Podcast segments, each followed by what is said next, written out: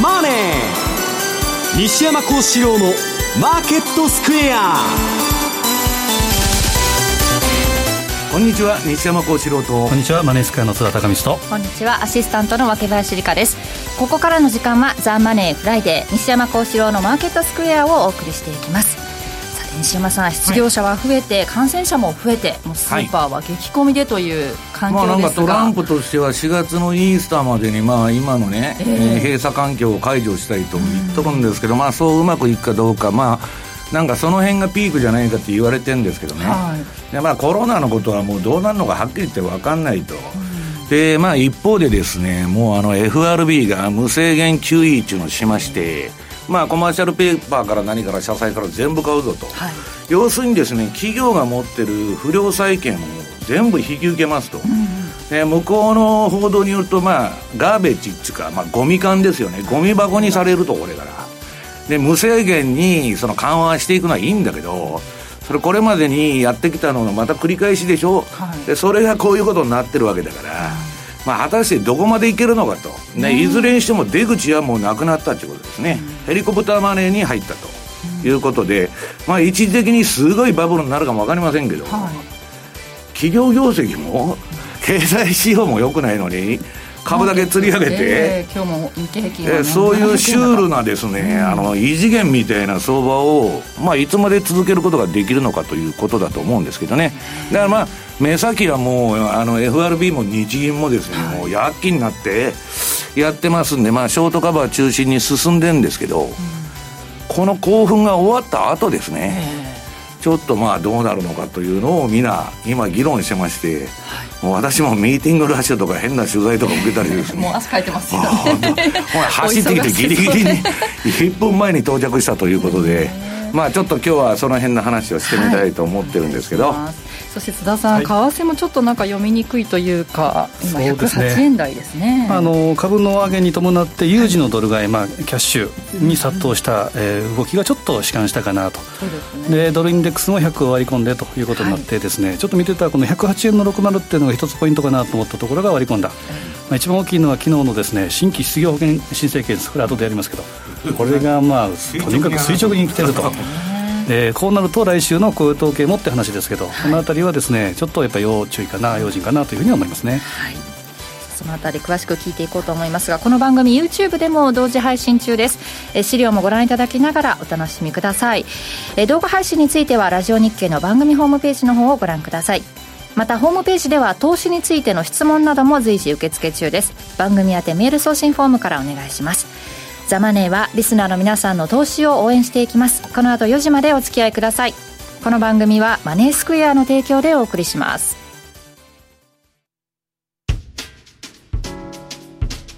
お聞きの放送はラジオ日経です。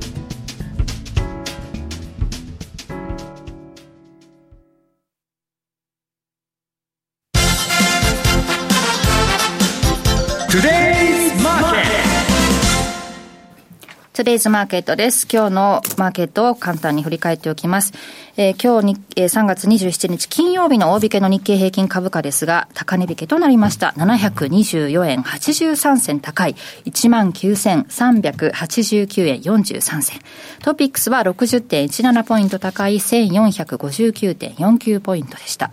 そして為替ですが、現在ドル円は108円の3334あたり、ユーロドルが1.106467あたり、ユーロ円が119円の8590あたりでの取引となっております。まずは津田さん今週の為替振り返ってください、はい。えー、まずは先ほど言った通りですね26日の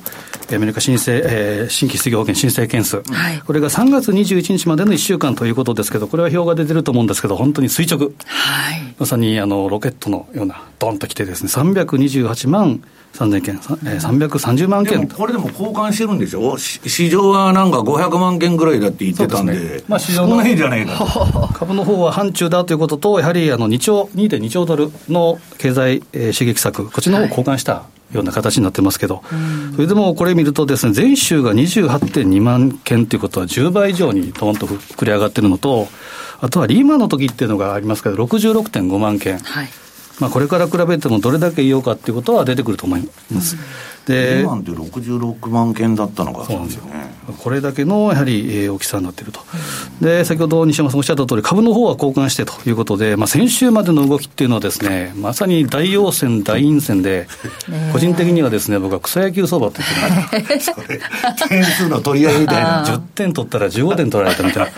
まあそれが、えー、今週に入ってですね、一旦ボトムを打ったような感じで3日連続の陽線。で、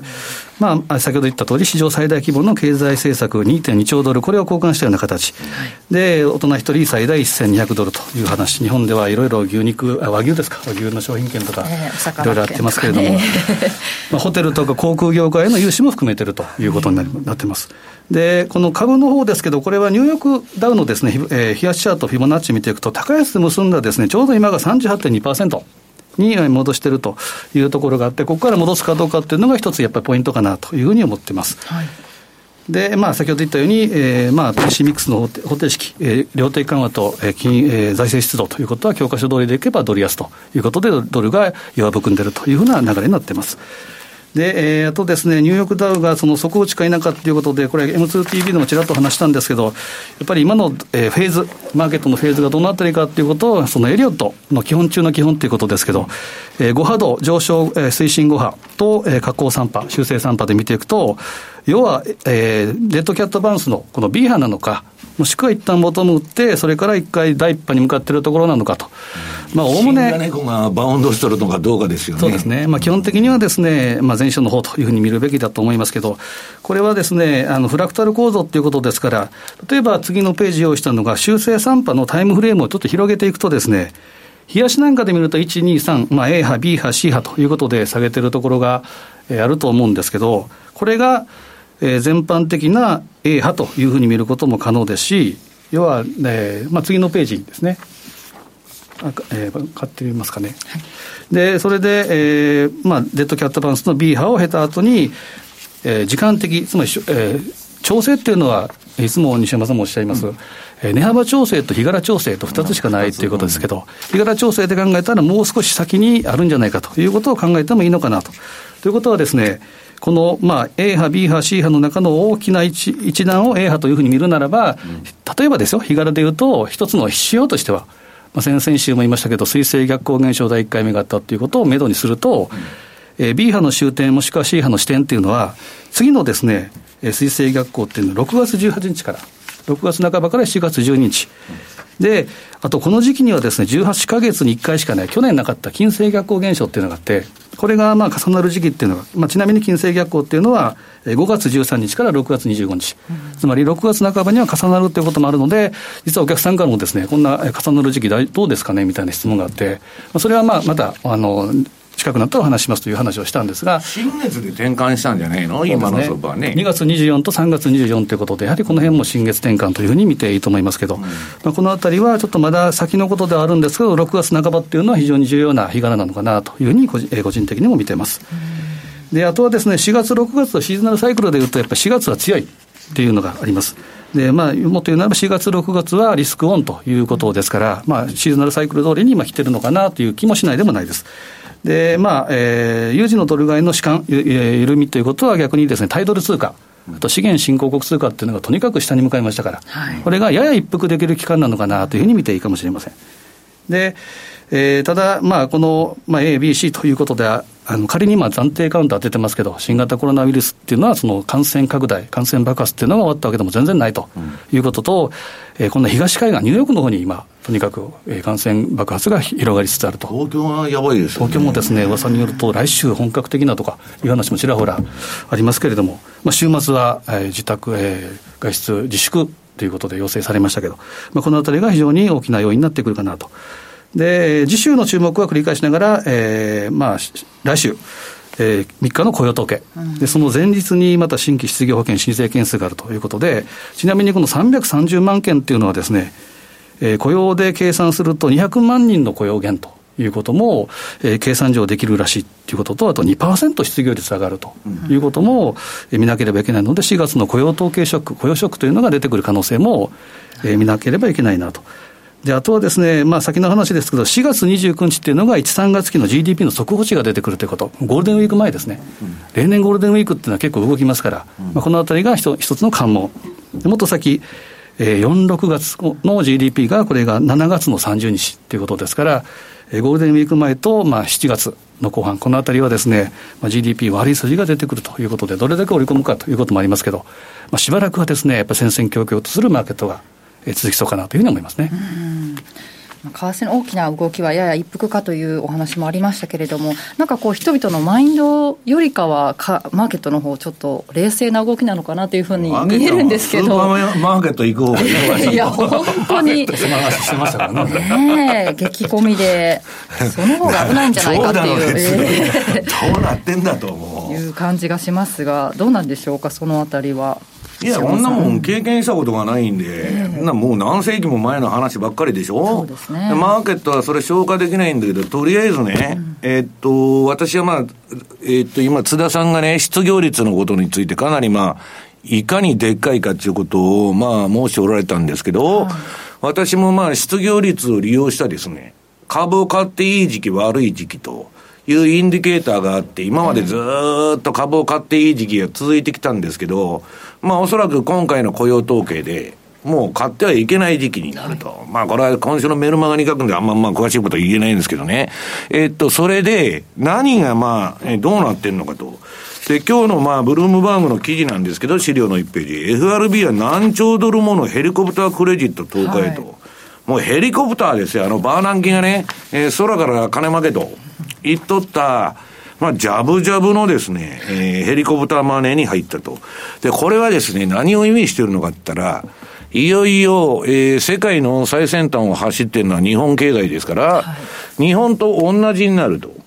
要するに日本のこれ PKO ばっかり入れてるわけですから、日本が1990年のバブル崩壊からずっと続けてきた、えー、中央銀行が金支える、政治家があ株支える、政治家が株支えると。で、下げを無理やり止めると。そうすると、先ほどの話じゃないですけど、日柄調整。すごい長い日柄調整になると。だから大恐慌の時のチャートと日経平均のチャートそっくりなんですね。で、日柄調整、長い日柄調整で、まあ、あのー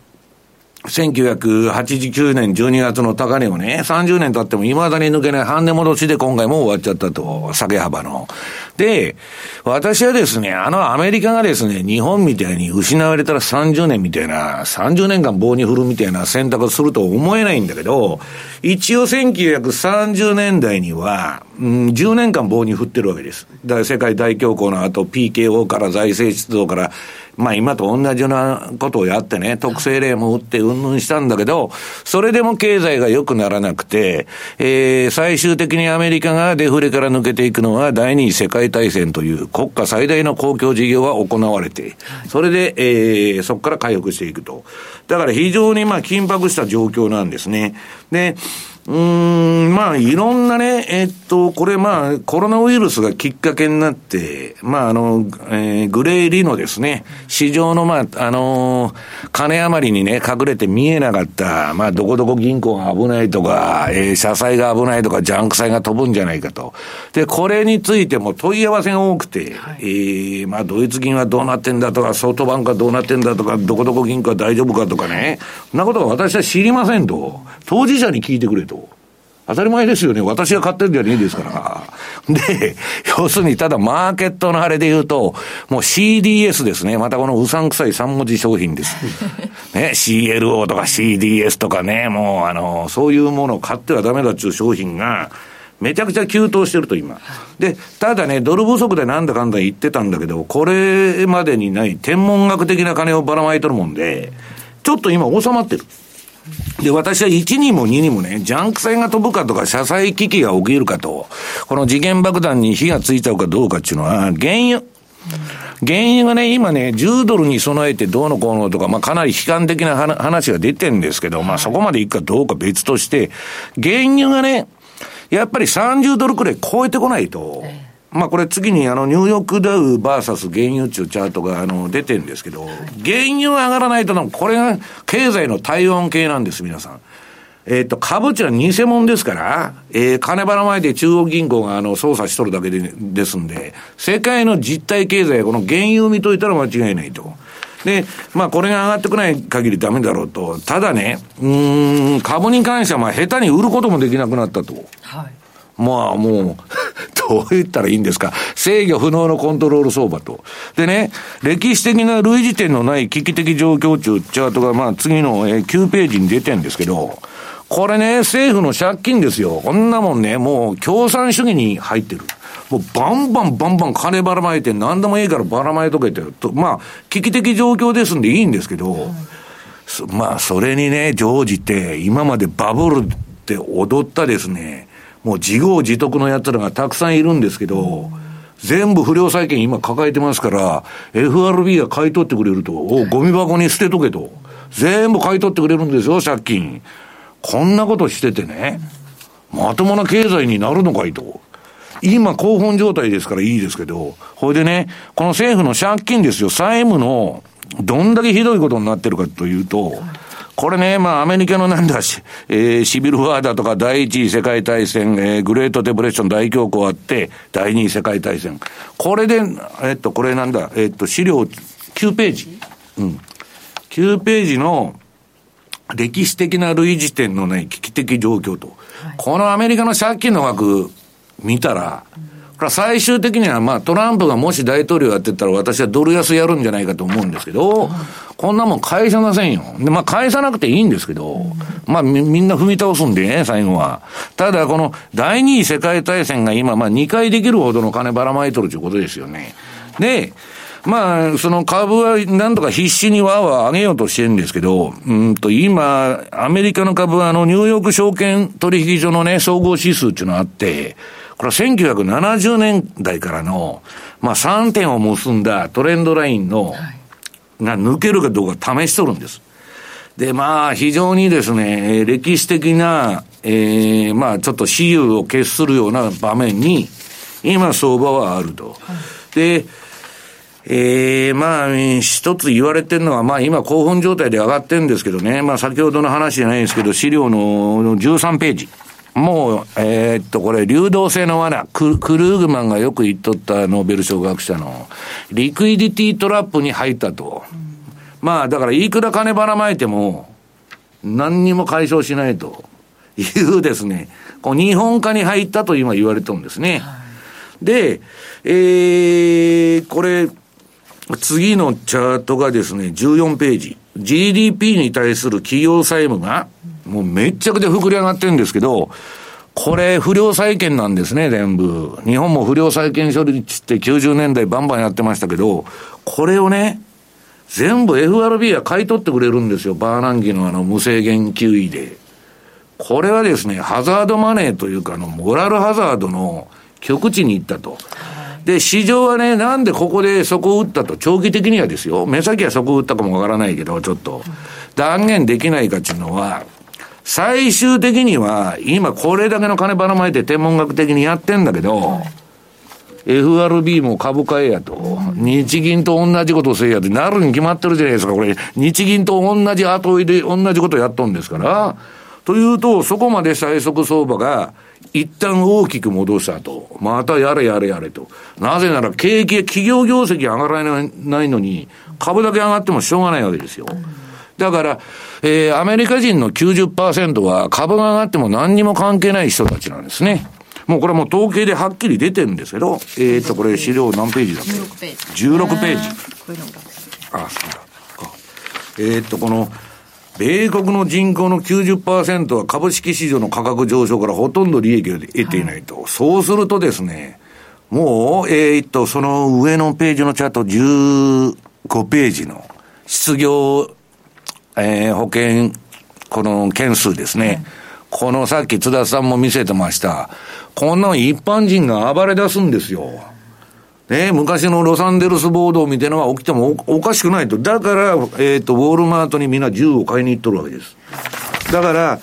まあこれね、実体景気が良くならないと、いくら株だけ上げててもしょうがないんだという話なんですね。で、なんかチャートの、なんか、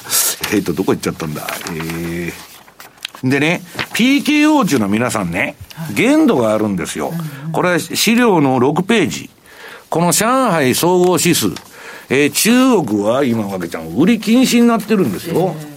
ね、空売り禁止。で、バンバンバンバン機関投資家から導入して、この春節明けから PKO で世界中暴落しとるのに、上海だけ上がってましたと。今これ行ってこいになっとるじゃないですか。それでも下げてる。で、また今まあ、あの、世界的にいい金ばらまいて上がってますんで、戻すんかもわかりませんけど、要するに企業業績がついてこない、景気がついてこないのに、株だけね、金ばらまいて、まあ、デイトレーダーとかいいですよ。はい、だけど、なんか意味あるんですかと。うん、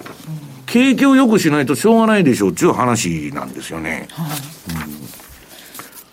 そのあたりがどうまた株価でさらに下げて2番底3番底ってなってくるでも安いところは、長期的にはそうなりかねないと、だからねえっとそのえっとこれ今ね何とか戻そうとしとるのが11ページのリーマンショック後のこのトレンドライン割ったんですよ、はい、で今そこをこのトレンドライン割っちゃったんだけど、強引にひげ足で戻そうとして、押し上げてるわけですよ。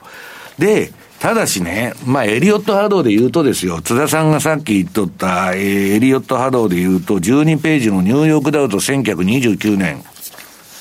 2020年。これのアナログですね。えっと、パターン分析で、こっからこれ見てると、わーっと戻りよるんです。はい、相場、かなり大きく戻す。うん、こんだけ金ばらまいてんだから。だけど結局はそれで経験良くならないと、もっとくれ、もっとくれと。もう無制限 QE で何でもやる言うとんですから、もう死ぬほど金ばらまきやと、株も買わんかいと。と、これはですね、資本主義でもうないという状況に今入ってるんですね。まあだから、その、どういうんですか？えー、っと、今日のね、マネースケアさんの私 CFD のレポートに入書いて、まああんまりね、風雪のルールになっちゃうんで言えないんですけど、アメリカの名だたる大企業のですよ、CEO が、逃げてますね。今、全員退職しとるんですよ。だって私とか津田さんがそのまま社長やってたらえらい目に遭うじゃないですか、これからなんで株主からも付き合えられるね。今までインチキな自社株買いとか自分の犯罪も全部バレちゃうんですよ。もう何人辞めてるんだっていうくらい辞めとんです。で、まあ、あんまりこんな放送で言うとあれですから、マネースクエアさんのあの、レポートを読んでもらいたいんですよ。あのー、みんなね、私は相場はファーストイン、ファーストアウトだと。早く入って早く降りると。自分の足元の暗さが一番分かってるのは企業の社長ですから。最初に売り、でめちゃくちゃ売り抜けとるでしょ、株も。2018年の本当に末ぐらいから本当増えてましたもんね。うん。だからもう分かってるんですよ、やってることがインチキだっていうことがね。まあそんな相場であんまり真剣に議論してても、比嘉さんじゃないけどしょうがねえという話はい。ファンダメンタルズを反映してないと。そうですよね。はい、以上、トゥデイズマーケットでした。お聞きの放送は、ラジオ日経です。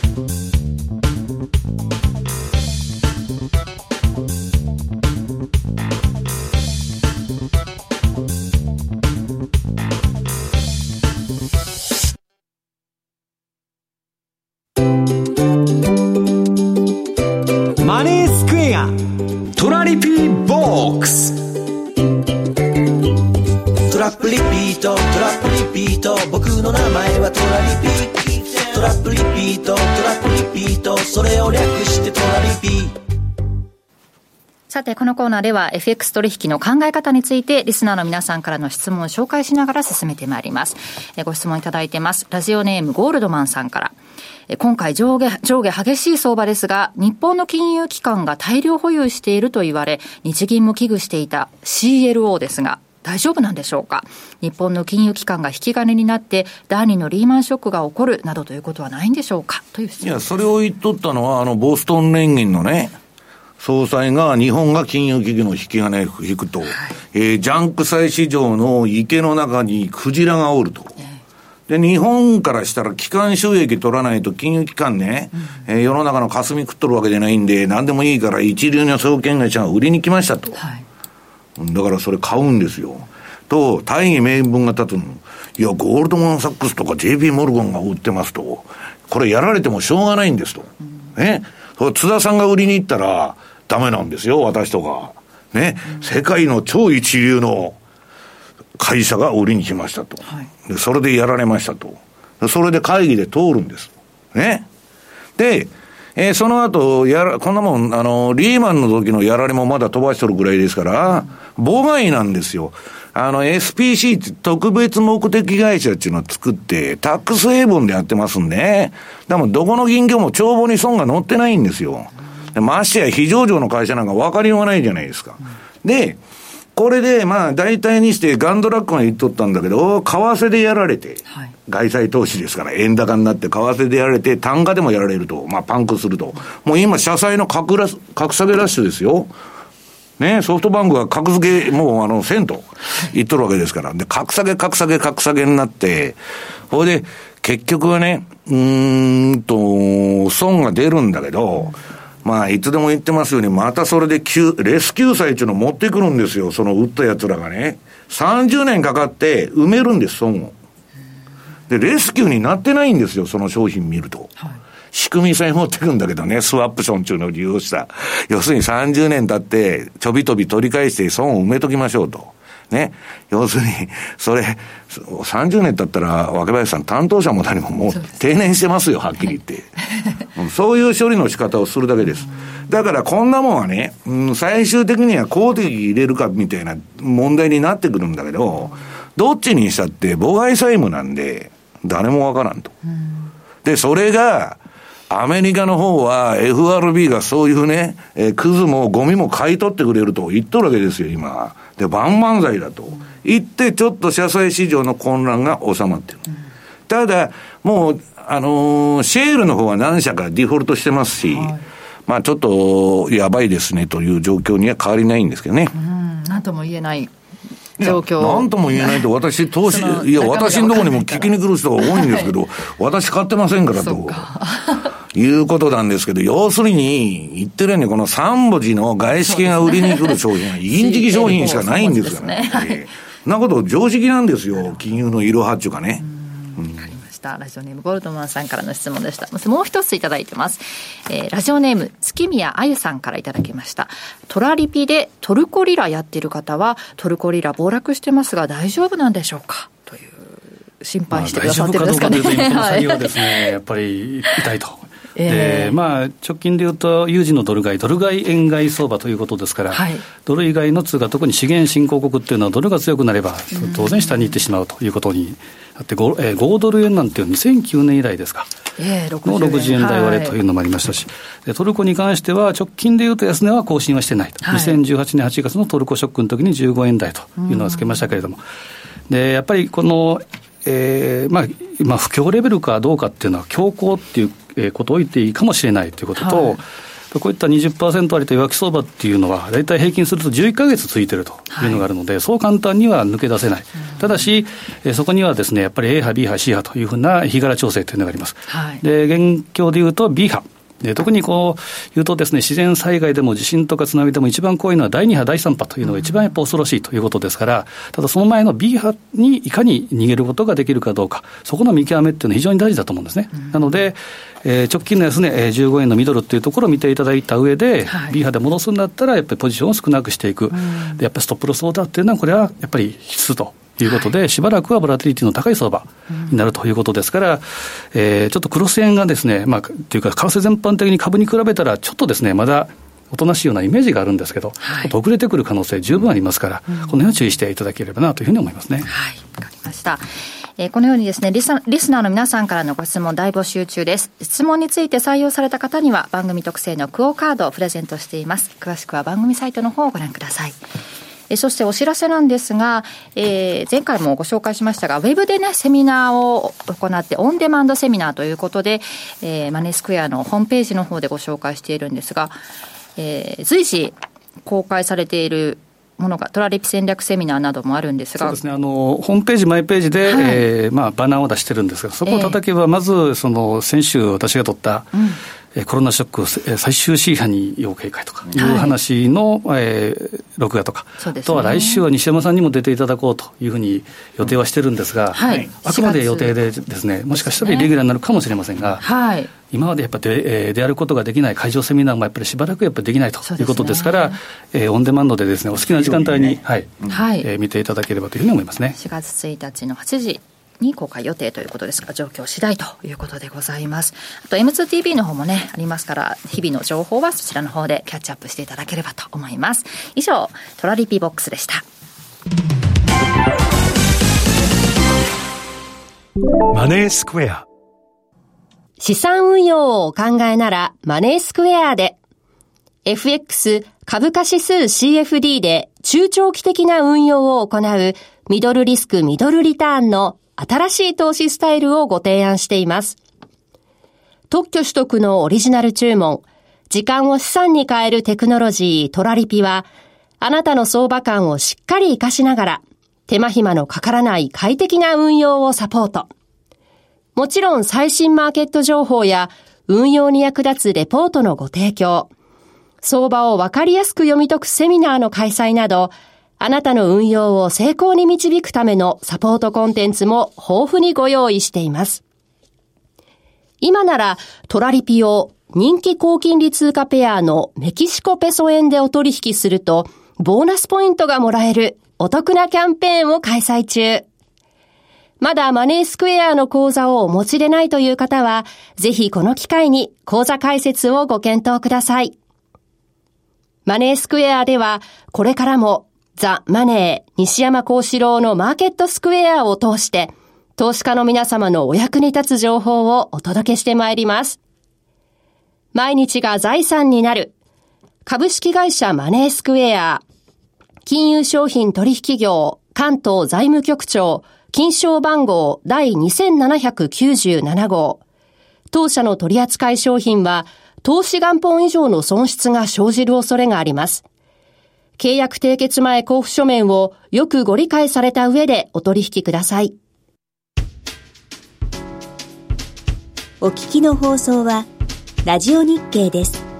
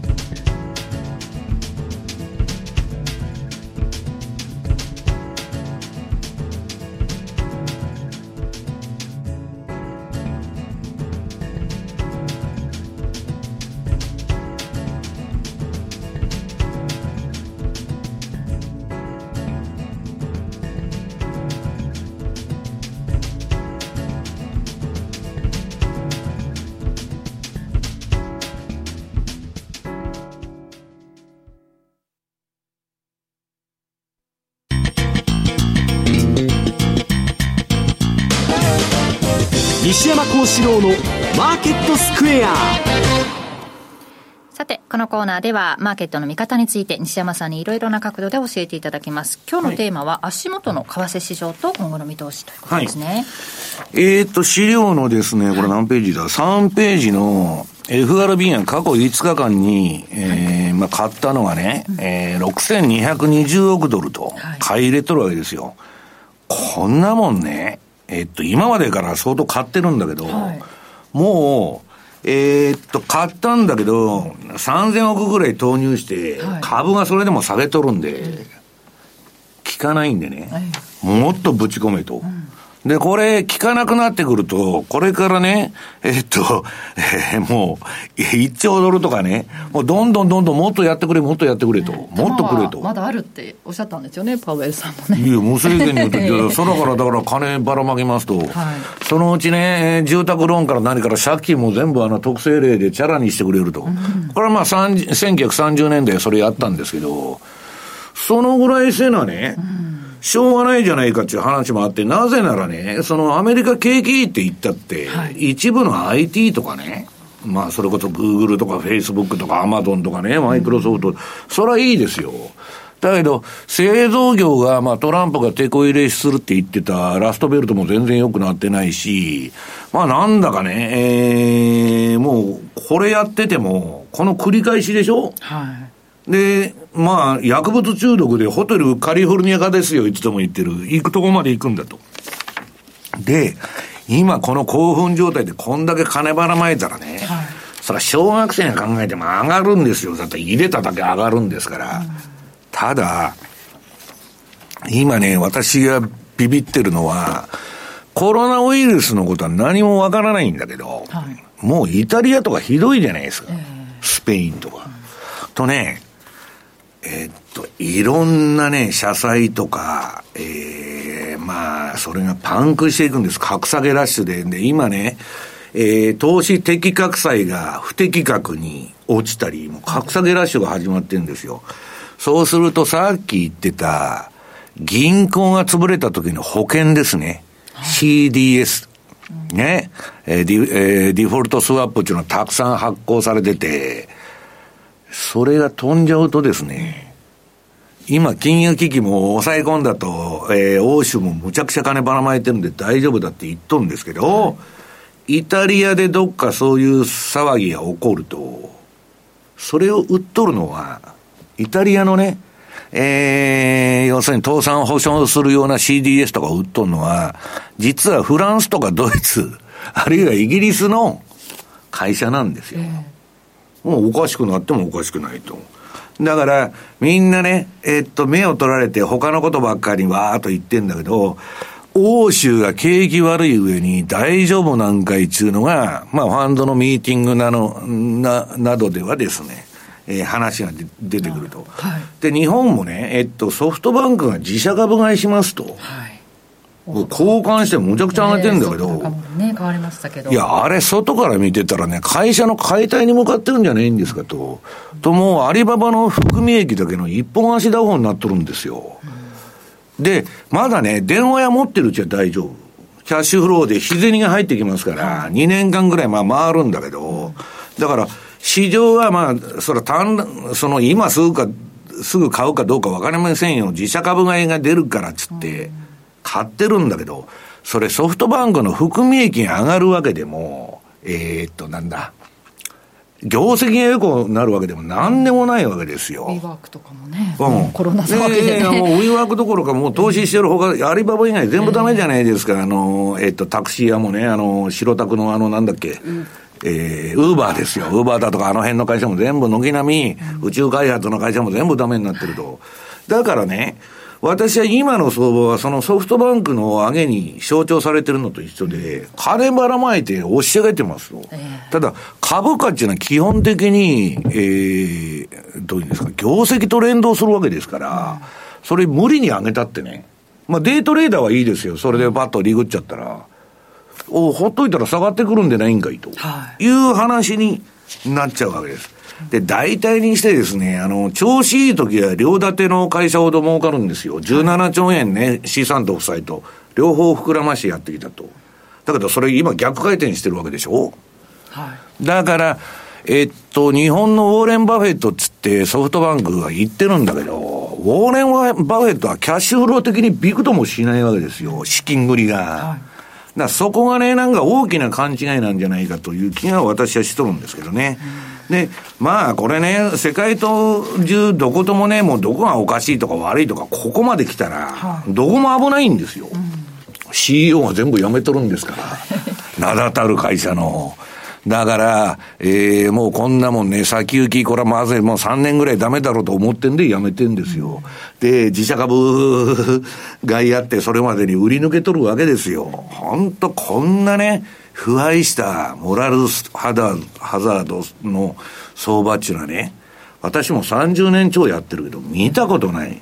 だから本当にね、えー中央銀行をこんなゴミ箱みたいにしちゃって、私が危惧してるのは、市場っていうのは信用で成り立ってるわけだから、中央銀行のね、津田さん、信任がなくなった時は、もう何をやっても効かなくなっちゃうわけ。何をやろうが反応しないと。はいそういう時期をね、この先ですよ、まだ先だけど、どっかで迎えるんじゃないかということを、みんなが心配してるわけです。だからまあ、短期的にはね、もうジェットコースターで上げたり下げたりギザギザ。まあ、とりあえず売りトレンドは、えー、チャートのテクニカル的には消滅してるんで、はいまあ、一旦、中断持ちみたいになって、まあ、き大きくさっきの29年のチャートみたいに切り返すかもかもわからないけど、それでね、じゃあまた高値更新だとかね、そういうとこに持っていけるのかと。そうすると業績だとか GDP との、まあ、乖離がものすごく開いてきて、結局今回のもうコロナウイルスなんていうのはね、皆さん、いつか収束するに決まってるの、そんなの。時間の問題なんですよ。だけど、景気が、これで、その立ち直るかどうかっていうのは問題で、まあ、コロナは、その、いいんだけど、今までね、おとなしくしとった際が、今暴れ出しとるわけです。社債市場で主に。で、これが暴れ出したら、もう、普段おとなしいんだけど、ブチ切れたらもう止めようがないと。いうことになってるわけですね。しかも今回の場合はあの、リーマンの時っていうのはクレジットクランチっていうことで、まあ、金融機関っていうことですけど、まさにあのサプライチェーン、経済が止まってるってことですから、しかもあのバルチック会員数なんか見たらですね、だって2006年ぐらいから前回はやっぱり低かったということで、2年ぐらい後で反応したと、でそれと同じように今、下がってきてるってことは、それから考えたら、やっぱり2年、3年はですね経済が止まってしまうという可能性があるので、この辺やっぱりね、ちょっとひ深いかなと思いますね。で、それ分からないんだよね。私のところにも問い合わせが来るんだけど、それ分かりませんと。こんだけ金ばらまいてるんだから、むちゃくちゃなバブルになってもおかしくないし、ただそれが効かなくなった時の、ね、禁じ手をやってるんですよ、皆さん今。劇薬を打っとるんですよ。劇薬っていうのはサイドエフェクト。当然、副作用を伴うと。でね、私は、まあ、こういう放送とか、メルマガとか、レポートとか書いててよかったなと思ったのはね、こん、こん、これからどうですかっていう見通しを皆さん聞かれてくるんですけど、とりあえずそれは分からんけど、今まあ一旦はまあテクニカル的にはいいとこまで下げたんだけどね、それは分からんと。ただ、今回ね、その私も警鐘鳴らしておいたんで、この暴落に全く引っかからなかったっていう人がたくさんいて、ありがとうございましたと。で、これはね、やっててよかったなと。だから相場っていうのは儲かるときなんか誰でも儲かるんですよ。素人ほど儲かる。もうレバレッジむちゃくちゃかけて、ほっといたら儲かっちゃったと。億トレーダーになりましたと。いうのがいくらでもいるんですけど、一旦相場が逆流するとですね、まあ要するに相場っていうのは基本的に何かって言ったら防御なんですね。このディフェンスをどうするかっていうのをね、考えるいいきっかけに今回の相場がまたなってるんじゃないかなと。じゃ真剣にね、何のためにその分析しているかって言ったら、相場で一番大切なことは皆さん大きな損をしないことなんですよ。だから、それやっちゃうと、日本の89年12月に株買ってると、30年経っても戻ってないわけだから。だから、もう、その、じゃあどこで切ったらいいですかと。私はね、この前の大暴落のさなかに現物持ってる人は、もう置いとけても、ここまで行ったら切ってもしょうがないと。だから戻りの B 波で、その代わり降りてくださいよと。C が待ってるからと。言っとるんですけどね。まあね、みんなの損してからね、やっぱりストップロスが大事ですねと。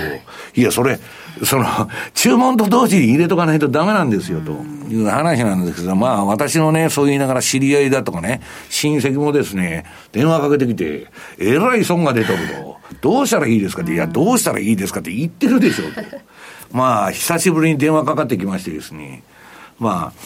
うん、みんなまあそういうことに今なってるということなんだけど、まあちょっと未来のことはね、誰一人正確に予測できないんで、とにかくディフェンスをしっかりしてくれと。はい。やられたやられたって話聞きますけど助かったって話はねちょっとありがたいですね、うん、なんかたくさんね、そういう話をもらって、まあ、とにかく、あの、相当警鐘を打ってましたから、まあ、だからみんなね、皆さんね、あの、バフェット指数が150もなっとる時に、長期投資なんかしたらダメだってことです。はい以上 FX マーケットスクエアでした。マーケット投資戦略。さて津田さん来週に向けてですがちょっと動きどうでしょうか、まあ、来週は繰り返しながら、ええ。週週後半、新規失業保険申請件数と雇用統計。で、新年度。雇用ショックになるかどうかっていうところもありますけど、まあ繰り返しですね、やっぱり、えー下降3波のタイムフレーム、これ見ていくとですね、やはり、えー今のところ、今が C 波の、えー終わりだということを思わないようにしたいと。